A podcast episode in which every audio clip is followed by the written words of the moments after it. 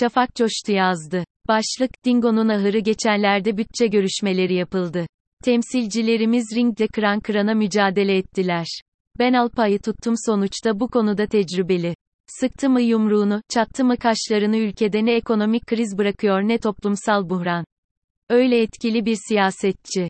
Son zamanların en çok konuşulan konularından biri olan asgari ücrette konuşuldu bu bütçe görüşmelerinde.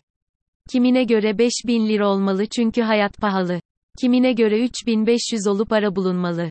Ben arttırıyorum ve 15000 olsun diyorum. Sonuçta madem işveren küçük esnafı ve çıkaracağı işçi sayısını düşünmüyoruz ben de fikrimi söyleyeyim. Küçük esnaf yanında iki kişi çalıştırsa 10 bin lira gözden çıkaracak.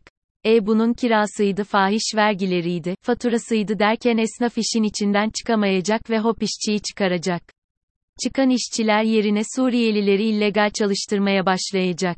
E yumuşak G I T I M L I Y E hakkı V E R I L M E Z S E ülke D I N G O N U N A H I R I N A döner bunlar bu hayat pahalılığının getirileri olacak. Ancak ben memur ve beyaz yakalı garibanlığından bahsedeceğim sizlere. Asgari ücret artarken memura ne kadar zam gelecek? Sizce onların da maaşı iki katına yakın artacak mı yoksa senede 300 ila 500 zama tamah mı ettirilecek? Peki köyünden çıkıp bin bir umutla okuyan gençlerimiz ne olacak? Bugün işe yeni başlayan bir mühendis 3500-4000 gibi rakamlara çalıştırılıyor.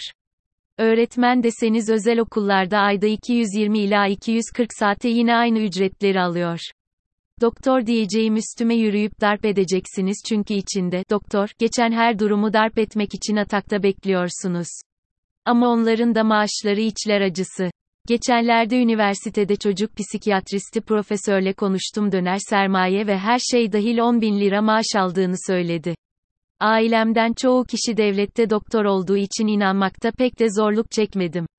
Hırslanabilirsiniz, okumak sizin tercihinizde okumasaydınız da diyebilirsiniz ama kazın ayağı öyle değil işte.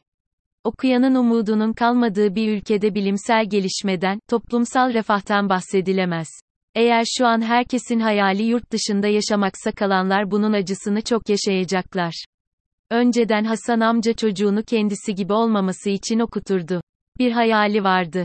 Şimdi okutsa çocuğu ondan maksimum 500 eksi bin lira fazla kazanacak.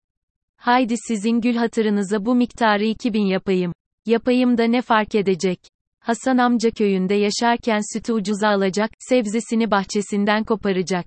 Oğlu ise bu farkı kentin acımasız bereketsizliği içinde kazanacak. Bu kent onun maaşı arasındaki farkı bir pacmın gibi yiyip bitirecek.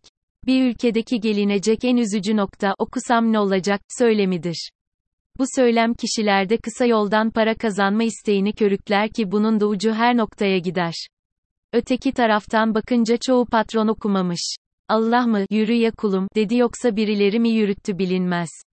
Hal böyle olunca insanların aldıkları diplomalar, bildikleri diller önemini yitirmeye başladı ve bu durum insanlarda dipsiz bir kuyuya atılmış hissi yaratmaya başladı. Kişilerdeki okuma cesaretini kırdı. Şimdiki durum daha da ağır. Çünkü eğitim paralı oldu. Şanslıysanız çocuğunuz birazcık iyi bir bölüm okur ve kendini geliştirir. Aksi takdirde eğitimine harcadığınız parayı emeklilik hakkı dolana kadar amorti edemeyecek hatırlıyorum da, 7 yaşındaki öğrencilerime büyüyünce ne olmak istediklerini sormuştum hemen hemen hepsi, YouTube'a, blogger, fenomen, demişlerdi. Düşünün zihinlerdeki yeni kariyer planlamasını.